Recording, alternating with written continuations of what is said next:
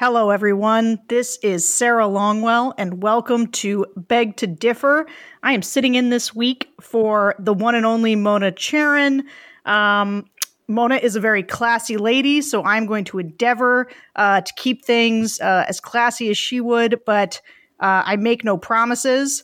Um, I am joined, as always, uh, by Damon Linker of The Week, Linda Chavez of the Niskanen Center, and Bill Galston from the Brookings Institution and the Wall Street Journal. Welcome to all of you. Uh, very excited uh, to talk to you all this week. Uh, I got to pick the topics, and so I picked um, three topics that I am extremely interested in. Um, so I hope everyone will indulge me. Uh, the first one that I want to ask all of you about last night uh, in the Washington Post, Joe Manchin penned an op ed saying, in no uncertain terms, guys, I'm not going to get rid of the filibuster. Please stop asking me. Um, to quote, uh, he says, the filibuster is a critical tool. Uh, to, the filibuster is a critical tool to protecting that input and our democratic form of government. That is why I have said before and will say it again to remove any shred of doubt there is no circumstance in which I will vote to eliminate or weaken the filibuster.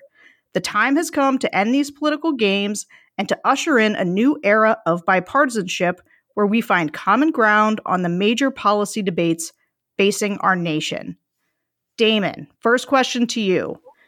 Is Manchin making the right call here? Like, do you agree with him that he is just un- in this call to just, I am not going to do anything to eliminate or weaken the filibuster?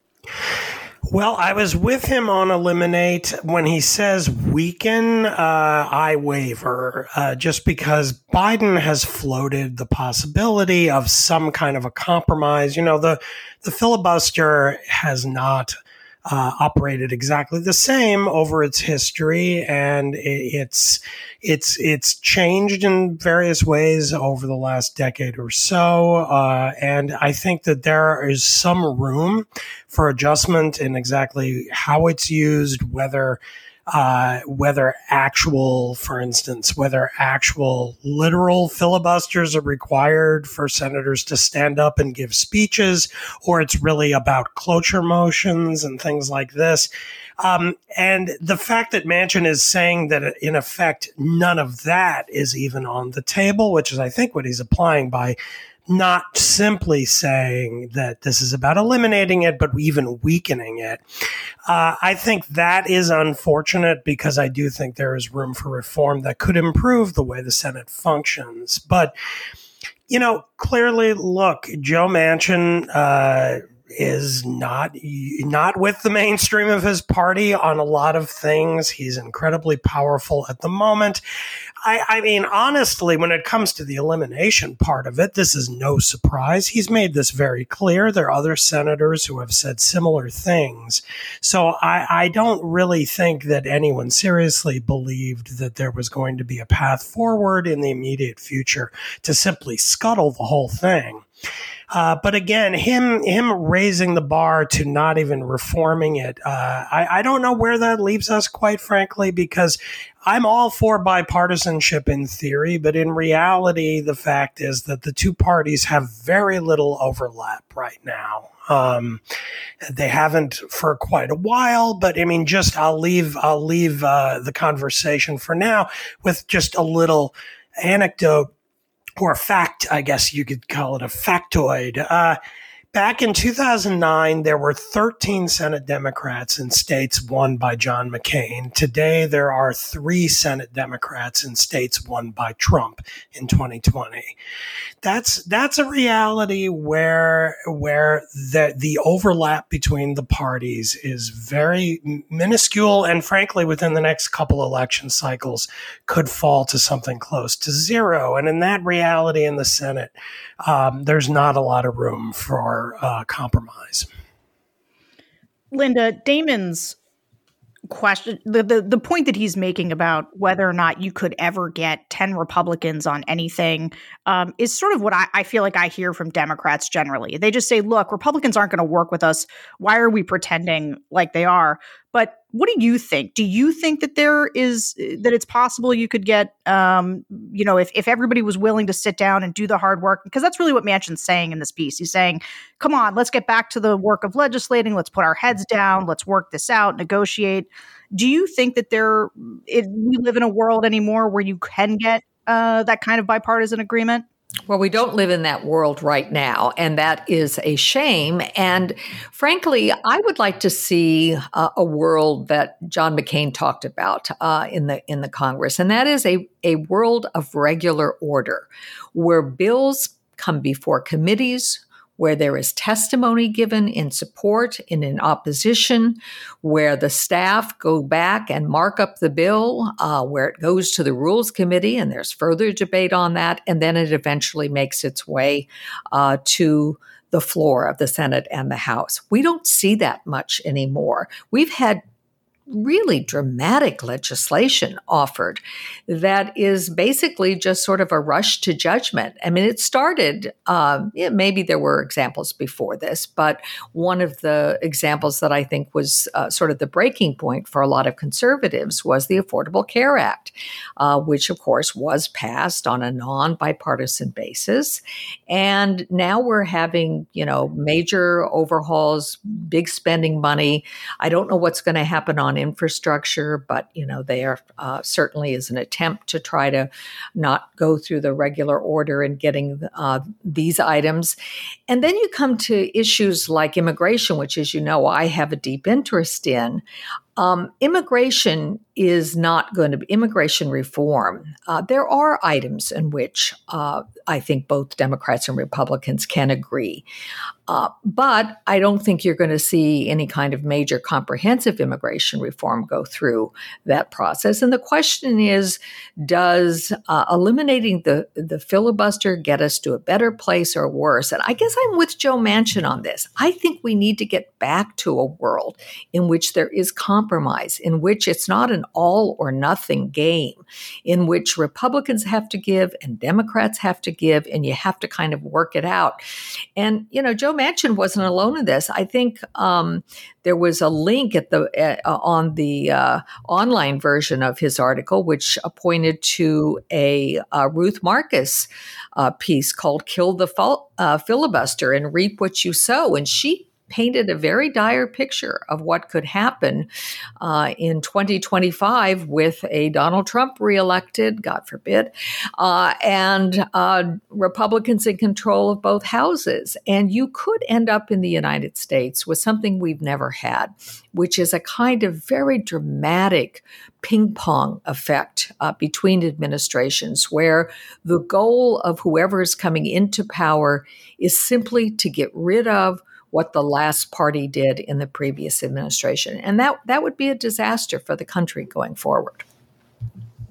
Yeah, I'll tell you, I um I'm with you. I I have a tendency whether it's whether it means we're living in the in, in, the real political world or not. I read Joe Manchin's op-ed and thought, yes, I would like this to be the case. I would like to force this kind of compromise and for people to get back to legislating because I do believe that there's a lot of um, overlap and places where there could be compromise. I guess the question becomes whether or not um, there is any good faith left. Whether you know we have destroyed, um, p- sort of people are so mad that we're in this kind of Hatfield and McCoy, Montagues and Capulets vortex of backlashes. Well, you started it. We're never going to compromise again.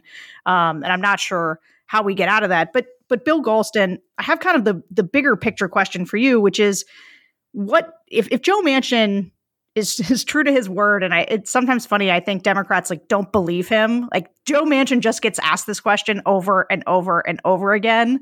Uh, and I think he sort of maybe it felt to me like he wrote this op-ed to be like, please stop asking me to get rid of uh, the filibuster because I'm not going to do it.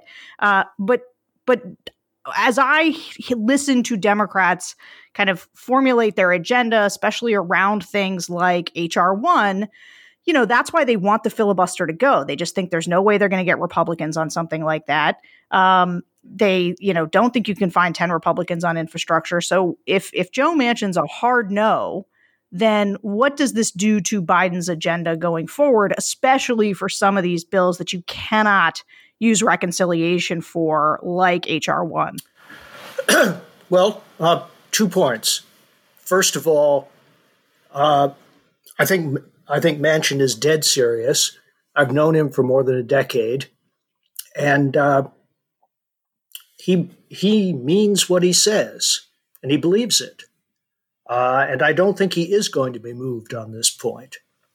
He will come under enormous pressure as the you know the uh, American Jobs Plan and subsequent plans that can be put through re- reconciliation are dealt with in one way or another, and then the political and social issues, starting with HR one, but certainly not ending there, come to the fore. At that point, uh, it is easy to anticipate the escalation of the rhetorical, rhetorical war against his position, and we've we've already heard uh, epithets about uh, you know about resistance to uh, to voting reforms uh, that are pretty ugly. Uh, so I'm not I'm not quite sure where to go from here. I I do think that as I said, there will be increased pressure uh, on the reconciliation mechanism for everything that can conceivably be crammed into it. And as to the rest, there's going to be a big fight. I do know this. Uh, there are some people in the Senate on both sides who are acutely aware of the likely consequences of total gridlock and total partisan warfare on issues like HR1 and are really working hard behind the scenes to develop a bipartisan alternative. The Republicans will never go for H.R. 1 and not even as a markup vehicle. Uh, I think in order in order to avoid a total train wreck, uh, there's going to have to be a different point of departure and senators in both parties are trying to come up with one before it's too late. So, in that sense, you can see some positive consequences of the perception uh, that uh, you know that we're headed for gridlock and total partisan warfare unless we take a different course. Yeah, I mean, I guess I, I I'll ask this a bit as a follow up, but it seems to me like what needs to be happening is that you know Amy Klobuchar is calling up Mitt Romney and saying, uh, "Hey, what, what would you go for? Um, and that there is, uh, you know, somewhere in HR one, there's a decent bill that addresses what I think is the most existential threat right now, which is voting rights. I mean, right, right now, HR one is, you know, 800 pages. It's got all this stuff in it that is, you know, there are non starters for Republicans. Um, and everybody knows they're non starters. And so, you know, if you strip it down, uh, don't you you would think that there would be uh, enough institutionalists left uh, that they would be talking to each other to figure out wh- what what makes us all a little happy and a little unhappy, um, and trying to get there, especially especially on the voting piece. Um, but what do you think Democrats are going to do? Do you think that they're going to hope that the people of good faith do come together to negotiate, or do you think they're going to continue to just put up mountains of public pressure uh, to try to get this kind of wish list bill moving? Uh, initially, the latter eventually the former. Uh, and eventually could be a long time.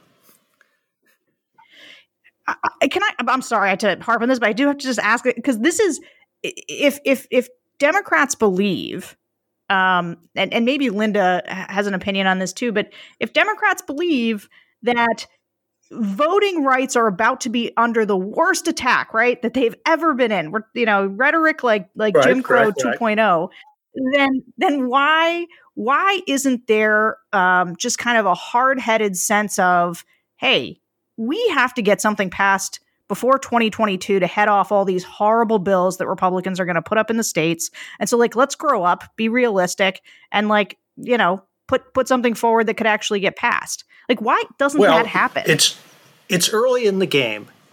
We are 75 days into the biden administration and right now, I would uh, I think it's obvious that people I'll call the maximalists are in the driver's seat, and they don't think at this point that they'll have to give much ground in order to get their way.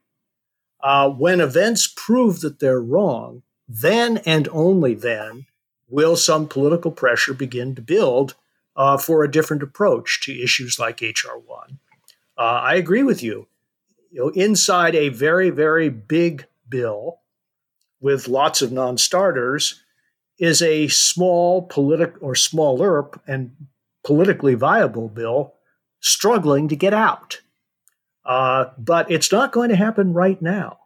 Uh, there's going to have to be a concrete demonstration that the maximalist path cannot succeed. And, and until critical people get there mentally, uh, I don't think we're going to see any significant movement.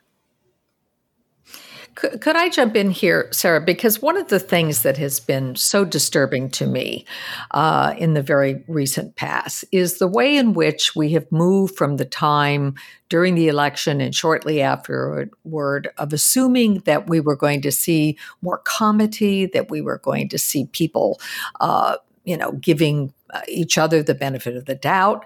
That all seems to have been erased. And uh, you know, I, I have to say, I really dislike the rhetoric around HR1.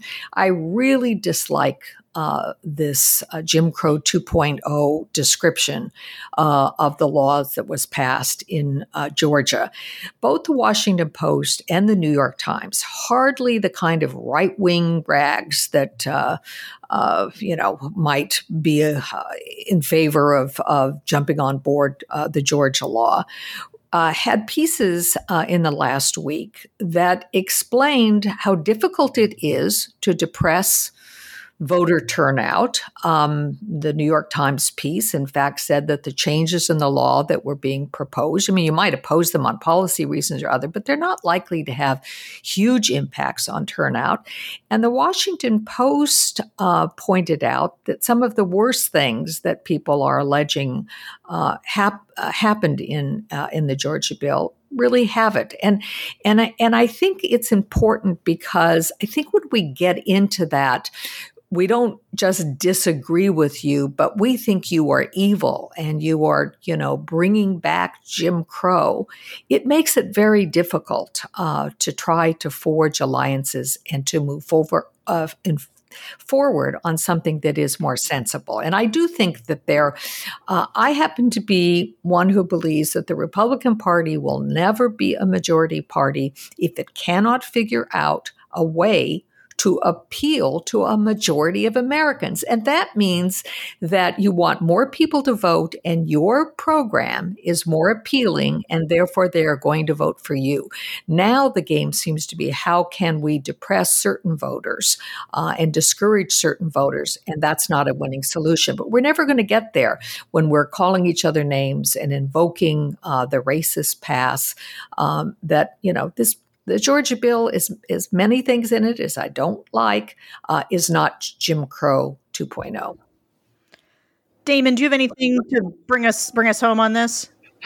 Well, I mean, I, I agree with what Linda is saying. I don't favor that kind of rhetoric either. I think that what we're dealing with here is that uh, progressives have decided, that, and this is because of the influence of activists in in the party. I think that um, that essentially anything that increases the number of people who vote and makes it easier to vote is the obviously unambiguously better thing, which in general I think is true. And I do favor making it easier to vote. I favor all kinds of reforms in that direction. However, what we lived through over the last couple of years is that the laws in a lot of states were in one place. And then because of the pandemic, they were liberalized tremendously, made much easier to vote, all kinds of new procedures put in place that contradicted the laws on the books in some cases, bent rules in all kinds of other ways in order, again, to facilitate voting at a time when you didn't want people gathering. You, you wanted to spread out voting as much as possible, allow people to do it through uh, mail or early. All, all kinds of procedures were put in place. And a lot of states, including Georgia, have now set out to regularize things to figure out where are we going to draw the line now? Somewhere between where they were and where they ended up because of the pandemic. And that has the kind of the net change from November 2020 has been more restrictive. But you have to judge it against also the baseline prior to those reforms that were the result of the pandemic. And from that, it's a kind of muddled uh, middle, and some of it isn't great. Some of it is better than the way it used to be, it, but it is not Jim Crow uh, revisited. And yet, a lot of Democrats uh, on the more activist side of the party have decided both that it's true that it is Jim Crow, but secondly, that it's good for them politically to talk that way because they know that most voters won't dig into the details or even read a New York Times or Washington Post article uh, detailing how it really isn't that way, that it's complicated and so forth. And it's, it's bad for the for our politics and it brings us right back to where we started on this theme i think which is why uh, why we're in this polarized situation and why it is so hard to reach that kind of Manchin middle. Um, so yeah that's where i'd leave it i guess. Great um, okay, well, I want to move on to our second topic, uh, which is that the Q1 fundraising numbers are starting to come out. And uh, they're not all out yet, but basically, what happens is, is people who are really proud of their fundraising numbers tend to leak them early uh, so that people know that they've got all this momentum. And uh, there was the big sort of, you know, eye popper coming out yesterday uh, was that Marjorie Taylor Greene has raised uh, $3.2 million in her first quarter uh, as a freshman congresswoman. During that quarter, she was stripped of her committee assignments. Um, a bunch of new information came out about her in terms of uh, her how much she likes QAnon. Uh, there was a very brief sex scandal. Uh, there was the uh, tapes that emerged showing uh, her saying that there shouldn't be a peaceful transition of power the day before uh, the Capitol was attacked, and yet she is looks like the biggest. She raised more money uh, than anybody else. I mean, AOC didn't even come. In fact, Lauren Boebert raised almost as much money as AOC. Lauren Boebert raised seven hundred thousand uh, dollars, which also for a freshman congresswoman is is pretty astounding. AOC uh, just raised just over seven hundred thousand. So, Linda, I'm going to start with you. What does it mean that Marjorie Taylor Greene basically obliterated the field when it comes to fundraising? I guess it puts the Q in Q1. So I just, uh, you know, I, I look, uh, clearly there is an audience for this woman and also for uh, Representative Boebert from Colorado. Um, and I think every time uh, either of these people become the focus of ire on uh, on uh, the media, the mainstream media, uh, then they're going to raise money on it. And clearly, um, there is you know a sentiment there that she represents a certain uh, point of view, and people are going to donate. But I one of the things that I you know I didn't actually look at the the total FEC filing. I, I'm very curious about how much money she actually raised. So many of uh, the fundraising techniques that are used these days uh, really don't net a, uh, as much money as as the uh, the revenue side would indicate. Um, you know, they spend a lot of money actually raising the funds through direct mail and other kinds of contact uh, that costs a lot. Um, and so, it, you know, it'll be interesting to see whether she raised a lot of this money in ways that are going to prove helpful. And it's also, I think, important to remember that money does not equal votes. And, uh, you know, she does come from a very safely Republican district. So, you know, the chances are she will be reelected. Uh, but, you know, I, I don't know why people would waste their money sending it to Marjorie Taylor Greene, but uh, I'm not quite as, you know, the sky is falling on this one as some people are. Yeah, you know, I mean, I, I've actually been doing a series of focus groups in her district in Georgia. And uh, I'm also interested in sort of digging into these filings because I suspect ver- a very small amount of that money is coming from within her district, right? She has been, I, I think you're completely right. This is a person who has uh, been elevated as a culture warrior. And, uh, you know, I think it was that she got a hundred thousand donations, average donation, $36. Um, but I, I, mean, this is, this is clearly probably coming from all over the country when I, uh, you know, because when I'm down in her district, people like don't even know that much about her. Um, you know, she's not from her district, incidentally. Um, she she kind of I don't know, got an apartment there to run. And so it's like people in California uh, or across the country who are watching a lot more national news probably know more about her uh, than her district, where they say like she's not talked about that much. They like kind of know she was stripped of her assignments, but there's lots of other things that they know very little about uh, in terms of the specifics on her. Um, but Bill, let me ask you something. And I'm not. I, I don't know why I've assumed in my questions that you're the HR one expert, but but one of the things that's interesting to me about HR one and some of the things that I think are kind of non-starters for Republicans are the way that it continues to have this. Um, you know, it, it really goes after Citizens United. This idea of you know big corporations being able to put a lot of money into politics, but I sort of wonder if it's not becoming an outdated uh, way of looking at money in politics. Um, you know, uh, right now, people like Josh Hawley, even you know, you even get Mitch McConnell, kind of, you know, giving the finger to big companies in a way that Republicans never would have done before. Um, but it feels like you know, Josh Hawley doesn't care about losing his big fundraisers. He knows he can raise a lot of money from small dollar donors who want to see him out there fighting the fight. Like it's clearly why Marjorie Taylor Greene did well.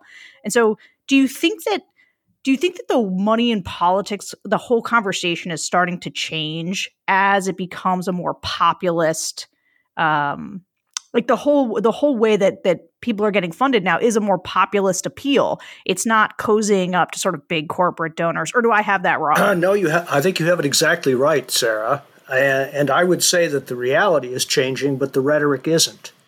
Uh, and uh, you know the you know democratic prescriptions on money in politics are taking on an increasingly antiquated and obs- and and obsolete sheen uh, for better or for worse, uh, in both parties.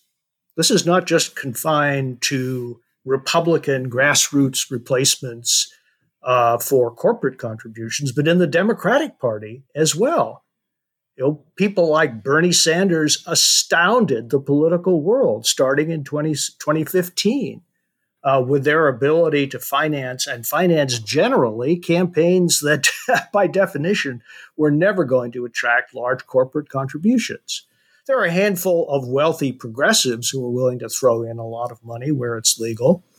Uh, but we have indeed entered a new political era where a lot of campaigns are financed from the bottom up rather than from the top down. Now there's still a lot of top down money in politics and it's very it's very important for purposes of issue advocacy for example uh, and for other important political activities but when you're talking about campaigns the ability of individuals to command public attention to attract zealous followers and to communicate with them on an hourly basis, both keeping them involved and plucking money from their pockets on an extraordinarily regular, in a, in a regular way. That is the new reality.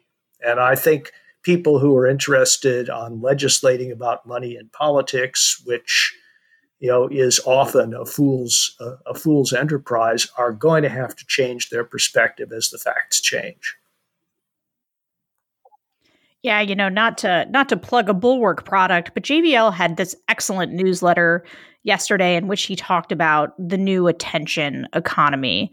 And I think that it's go read the whole thing, but but it is I, I, it's funny. It's almost like a be careful what you wish for situation where you we've spent all this time talking about well corporate donors and do they have too much influence and uh, and at the end of the day, it could be that that what what we've wanted, which is well to put give give people the power, put the power in their hands, that it actually creates sort of a different set of incentives, which is as people compete for the attention and these small dollar donations, they're incentivized to be sort of ever crazier to break out of the pack to get more attention so that they can have this um, these kinds of you know I, I don't think that people are going to look at Marjorie Taylor Greene's uh, fundraising and say oh, she must be doing something right, which I think is a, is a very scary situation to be in.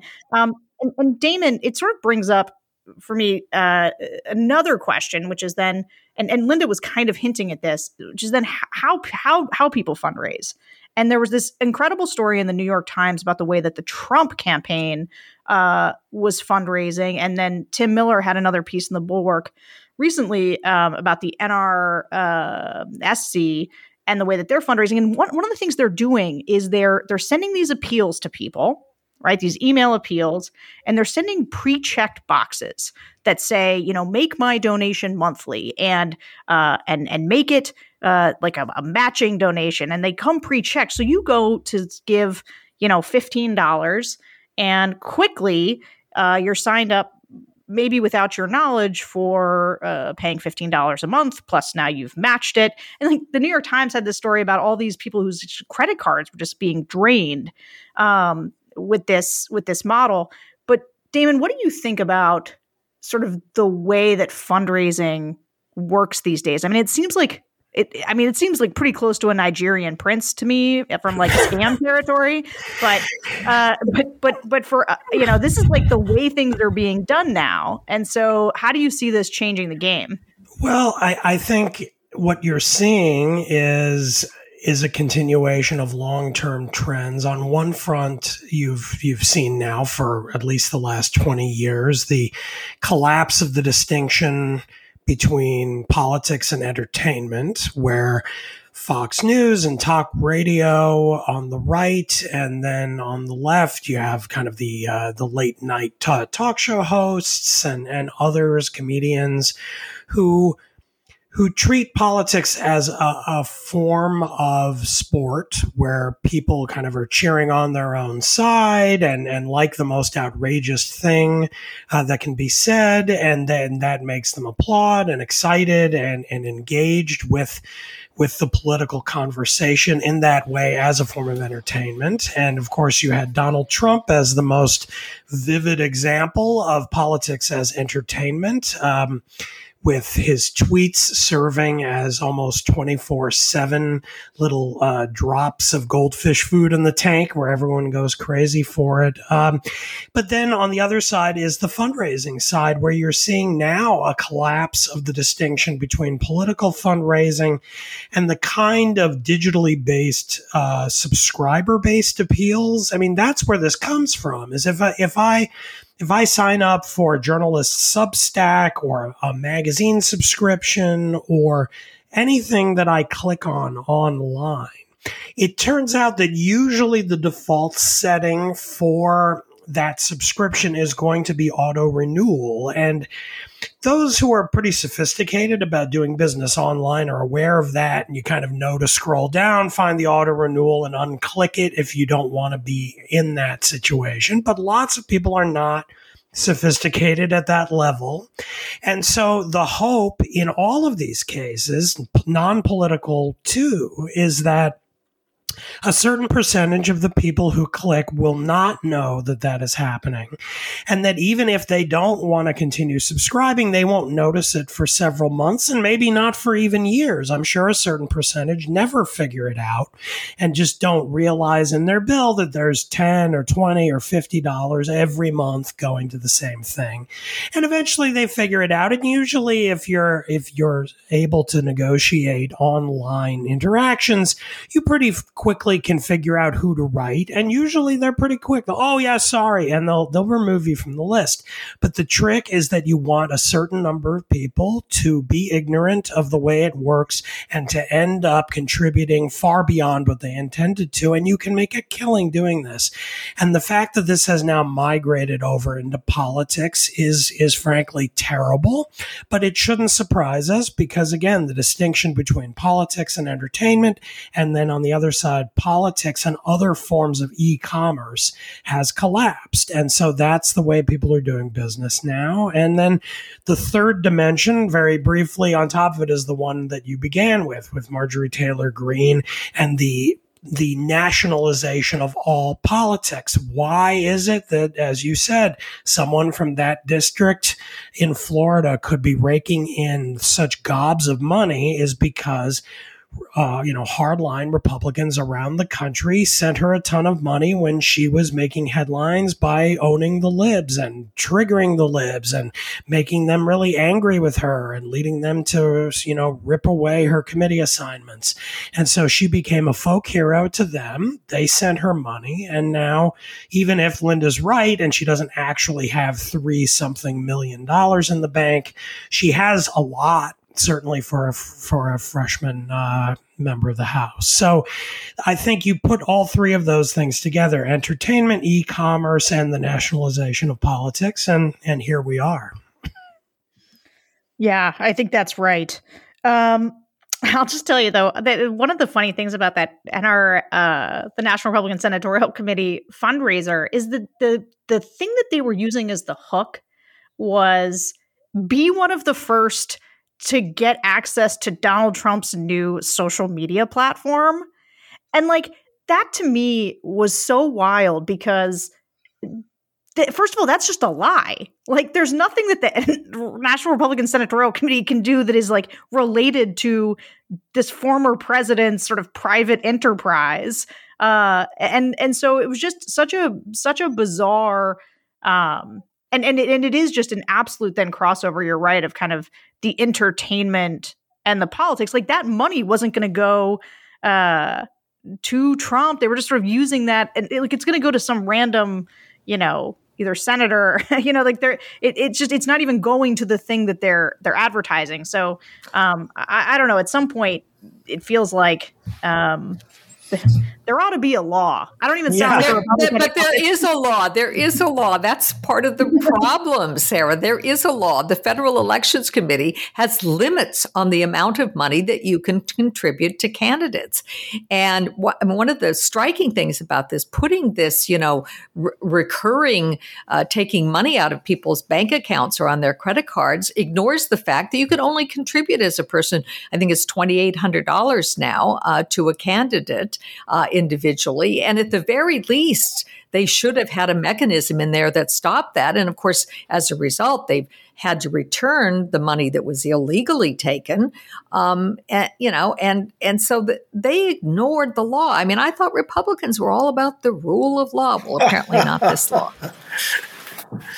Yeah. Uh, yeah, well, yeah, I mean, but of course, you know, if you set if it's set to fifty dollars a month, you're you've got a candidate who's got 600 bucks coming in from one person and they're well under the limit and they're making a killing if they if multiply that by several thousand people. Um, so i mean there i agree if if the person initially donated enough that if you multiply it out by 12 months it goes over the limit then yeah you probably got to return the money at the end. But you know uh, they, they can make a lot of money between here and there. That that's right all right, going to our third topic. Uh, so I want to talk about uh, these boycotts. Um, so obviously, uh, because of Georgia, Major League Baseball decided to hold its. I'm not a big big sports person, so I get the All Star Game. One of its some big thing. it has moved now to Colorado. Um, Coca Cola uh, had had spoke out against the bill, and so you know Donald Trump called for a, a boycott against Coca Cola. He was then pretty just days later photographed with a Coca Cola on his desk. He's a big Diet Coke uh, junkie. Um, I recall, you know, this is this is an old thing, right? The, the, the idea of corporate boycotting products who, you know, whether it's the Nike over Colin Kaepernick, uh, Chick Fil A over uh, their their contributions to anti LGBT things.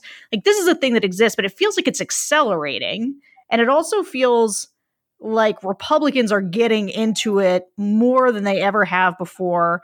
Uh, and which is a little funny just considering how much like CPAC was called, you know, on what was it? Some, some politics on canceled or something like republicans obsession with cancel culture and being anti-cancel culture and yet now they're really into boycotts um, for companies doing things they don't like. Uh, but I, I gotta i want to ask bill galston like do boycotts even work? Like is this a thing that works in politics to change behavior? It can yes. Uh, boycotts had a big impact uh, during the anti-apartheid movement. They also had a big boycott, uh, a big effect during the uh, the grape the, the grape pickers uh, movement, uh, Cesar Chavez. And so, yes, they can work. They can be very effective forms of pressure. Uh, but what we're seeing now is not individuals boycotting corporations, but in effect, co- corporations boycotting particular jurisdictions uh, that are acting in ways that they don't like. Uh, that I think is pretty new, uh, and it it I think speaks volumes about the political circumstances in which corporations now find themselves. Corporations, I'm convinced, are making what they regard as hard-headed business decisions about when when to pull up stakes, when to change the venues of events, and when not to. Uh, and so this this tells us a lot about their assessment of the of the balance of political forces uh, and their projections about the likely economic and reputational impacts of these new forces. Uh, so this, this this tells us a lot about where we are as a country and how corporations are making these decisions. It's a business decision. Yeah. I, sorry, Linda, go ahead. I was just going to say, I would disagree with Bill on this. Um, and as uh, regular listeners know, I do serve on a corporate uh, Fortune 500 corporate board. Uh, these these decisions were made very quickly. They did not do an analysis, a financial analysis of what the impact would be. Uh, there's a lot of political correctness that goes on in corporations today. So I don't really think it's a business decision. I think uh, it may have been a decision that they thought would bring them uh, a certain kind of good media, uh, again, in mainstream media, and it did. But I frankly am, am troubled uh, by all of the politicization of sports these days. I mean, I was fine with uh, Colin Kaepernick uh, taking a knee, and I was fine with others deciding to join to do that. But baseball has been one of those sports that, which has been relatively immune from this kind of activism. And again, you know, in, as we started this conversation, the trying to bring us together, the uh, the idea that that we're becoming so divided. And now, you know, not even a baseball game can bring us together. You know, there there are now, you know, only two teams, a red team and a blue team, and you're on one or the other.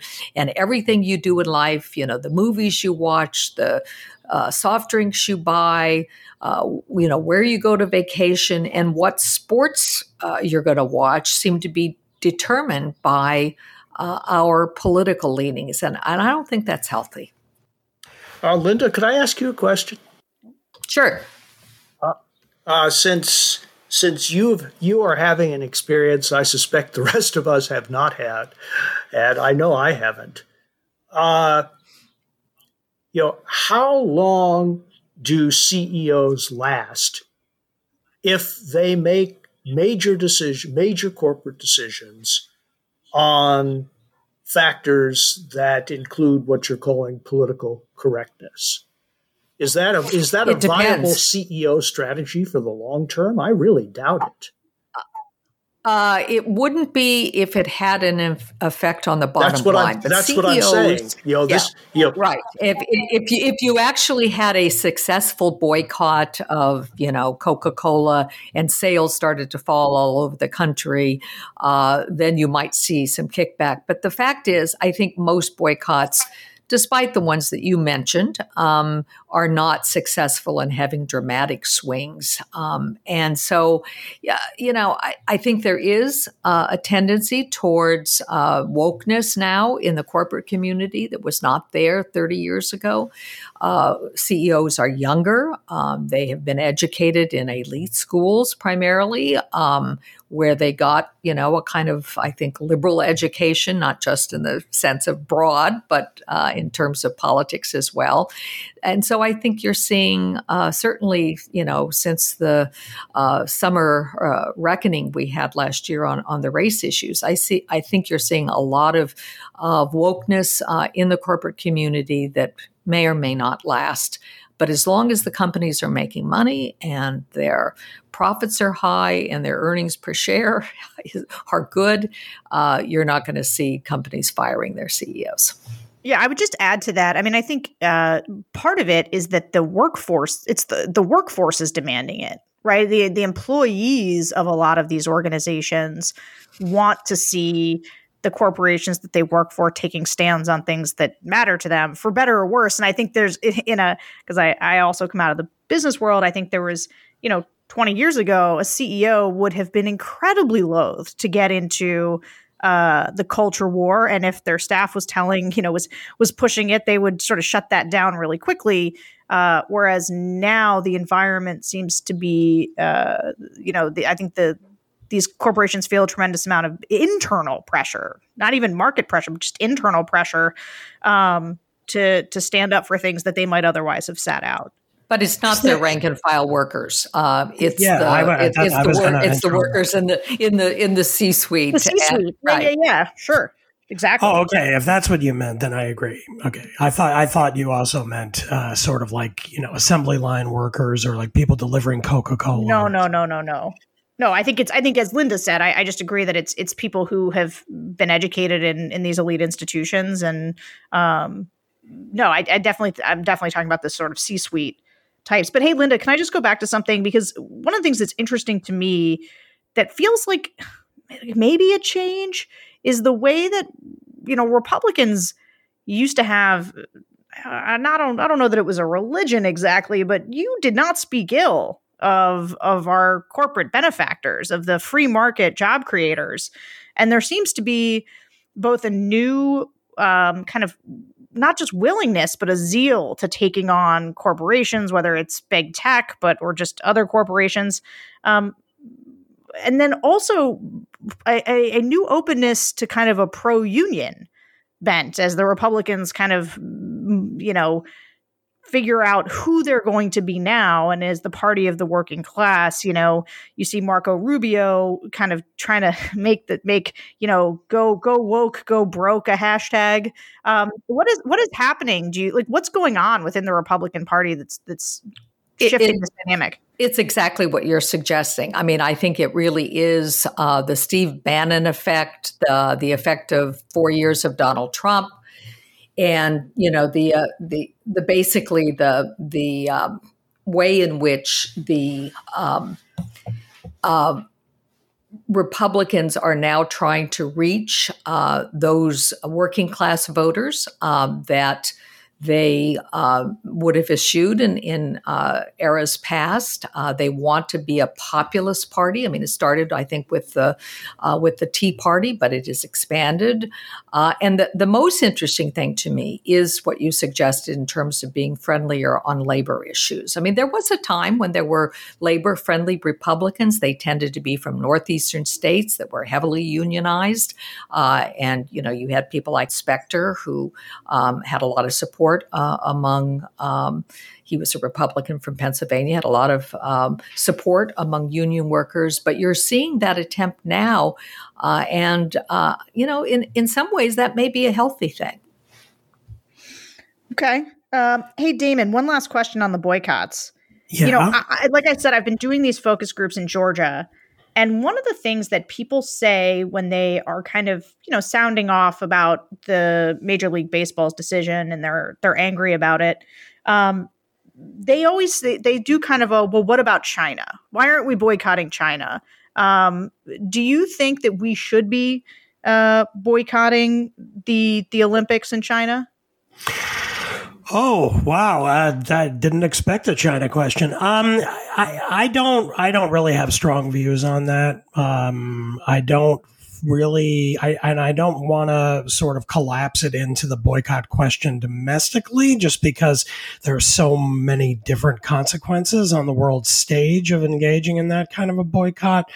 Um, I mean, the, the reality is that uh, my view on foreign policy is that we, uh, for the most part, should not make these kinds of decisions because of uh, out of uh, simply moral uh, considerations. I know that that might place me on the other side of things than many of you here uh, on the podcast. I, I, believe in making these decisions on the basis of uh, pretty clear, kind of realist based considerations about national interest. And I don't, frankly, have a strong view about whether our national interest would be advanced vis a vis China by refusing to participate in the Olympics. Um, uh, so I, I, guess that uh, that puts me sort of all over the place. Um, yeah, well, that's okay. I mean, honestly, I'll tell you, I, I asked the question in, in, large part because I, I too don't have a strong view, but would like to have a strong view, and so I'm I'm shopping around for opinions uh, to hear what smart people think. Did,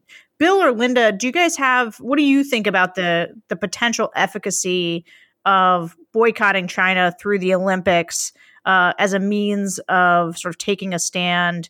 Uh, for human rights. I'll say it's it's been interesting. I was reading about you know people like Mitt Romney who obviously have a lot of experience with the Olympics, and then I believe it's the U.S. Uh, Olympic Committee are are against the idea of boycotting it, sort of saying you know these athletes shouldn't be used as pawns.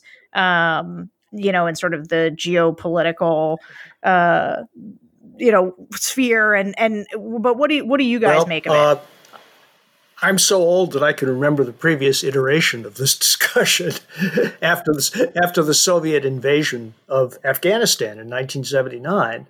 And if memory serves, the Carter administration responded by boycotting uh, the 1980 Olympics, and which, which I, I, can't remember where they were held, but it may actually have been Moscow. Uh, I can ch- I can check on this, but uh, uh, the Carter administration decided that this was an you know this was an occasion that demanded a very clear moral statement on behalf of the United States and a willingness to sacrifice something in order to make that statement. And I can't prove this, but my sense is that that boycott helped to galvanize opinion and to and and to create sentiments both within our borders and beyond our borders that contributed to the strong stance against the Soviet Union's that Union that we adopted and maintained throughout most of the 1980s until the wall fell and the Soviet Union collapsed. So I'm not prepared to say that on realist grounds, even though I'm not a realist in foreign policy, that this would necessarily be a bad move. I think it should be taken seriously as an option. I, if I could jump in very briefly uh, on this too, because of Bill's very good point in bringing us back to the uh, the 1980 Olympics and Carter's boycott. Then, I mean, it is the case that if Biden is serious in saying that China is committing genocide against the Uyghurs, then the idea that we would not boycott the Olympics seems pretty risible right? I mean, if if if we think China is committing genocide right now, are we really going to send our athletes over to their country and and have these games go on for a few weeks in the midst of it? That seems kind of strange. I don't think that we would normally assume that we would do something like that, but that I think the fact that we aren't really sure what we should do points to the fact that we're not really sure that the term applies quite as easily as Biden has tried to make it apply to what China is doing there. Well, I, I, and I'll jump in here too. I mean, obviously, the 1936 Olympics uh, were held in Berlin. Uh, we did not boycott them, um, and in fact, as I recall, we had uh, uh some black athletes that uh, went on to great success there, and um, you know that in some ways uh, threw off the Olympics and made them, um, you know, made made us be able to make a point uh, about them. But I agree that look, I think we should be applying tremendous pressure on China right now. Uh, boycotting the Olympics would probably be not the first thing that I would suggest, um, eh, but I'd, I'd like to see Biden get tough on China. And I do think there is a, um, a genocidal uh, uh, pogrom against uh, against the Uyghurs, and that we should not be turning a blind eye to that. Okay, uh, I still don't know exactly what I think, um, but uh, it was a great discussion. Okay, so now we're going to move into the segments of highlights and lowlights, things we want to praise, criticize, or draw attention to. Uh, let's see. I'm going to have Damon go first. Okay, well, um, I am. Uh, I have probably never in my life uh, singled out uh, Clarence Thomas for a lot of praise. I have. I haven't demonized him either, but he's not a hero um, for me. But I will say that his twelve-page concurrence to a case that the Supreme Court dismissed early this week. Uh, it's a case that grew out of. Uh, remember the issue where uh, Donald Trump, while president, blocked some people from following his Twitter account and they sued, saying that this infringed their First Amendment rights because he was the president. This sort of languished, it, it worked its way up the courts, and then the Supreme Court let it sit there basically they wanted the clock to tick out and eventually it did and so they dismissed this case as moot because trump isn't president anymore. But thomas wrote a 12-page concurrence to this um, uh, this dismissal regardless and it's really interesting. Uh, it's a, it's basically a 12-page essay about social media and the way that social media companies like Twitter, Facebook, uh, Google, and Amazon have enormous power to control speech uh, to such an extent that they almost rise, in Thomas's view, to semi governmental agencies that rival the power of the state uh, to control speech. And therefore, he thinks they should be reconceived either as common carriers like utilities or as places of public accommodation like restaurants and uh, bars and hotels that are expected to treat all comers equally uh, in order not to infringe anti discrimination law.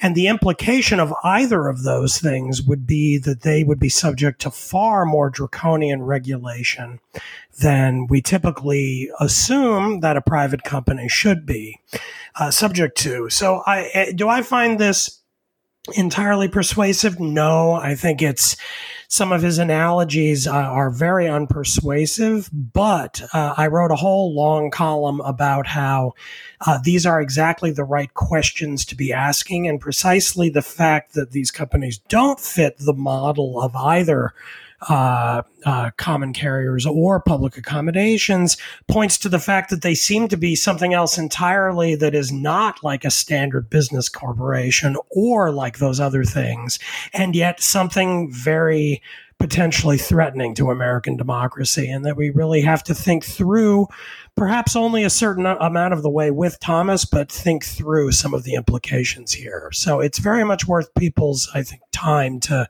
to read this and think about it and uh, take it to the next stage beyond this uh, particular concurrence. Linda.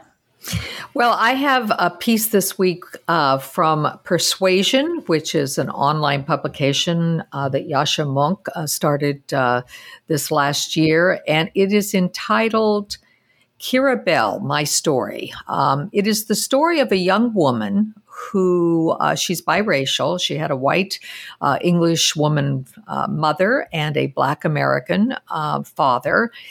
And growing up in a small town outside of London, uh, she was a tomboy as she was growing up.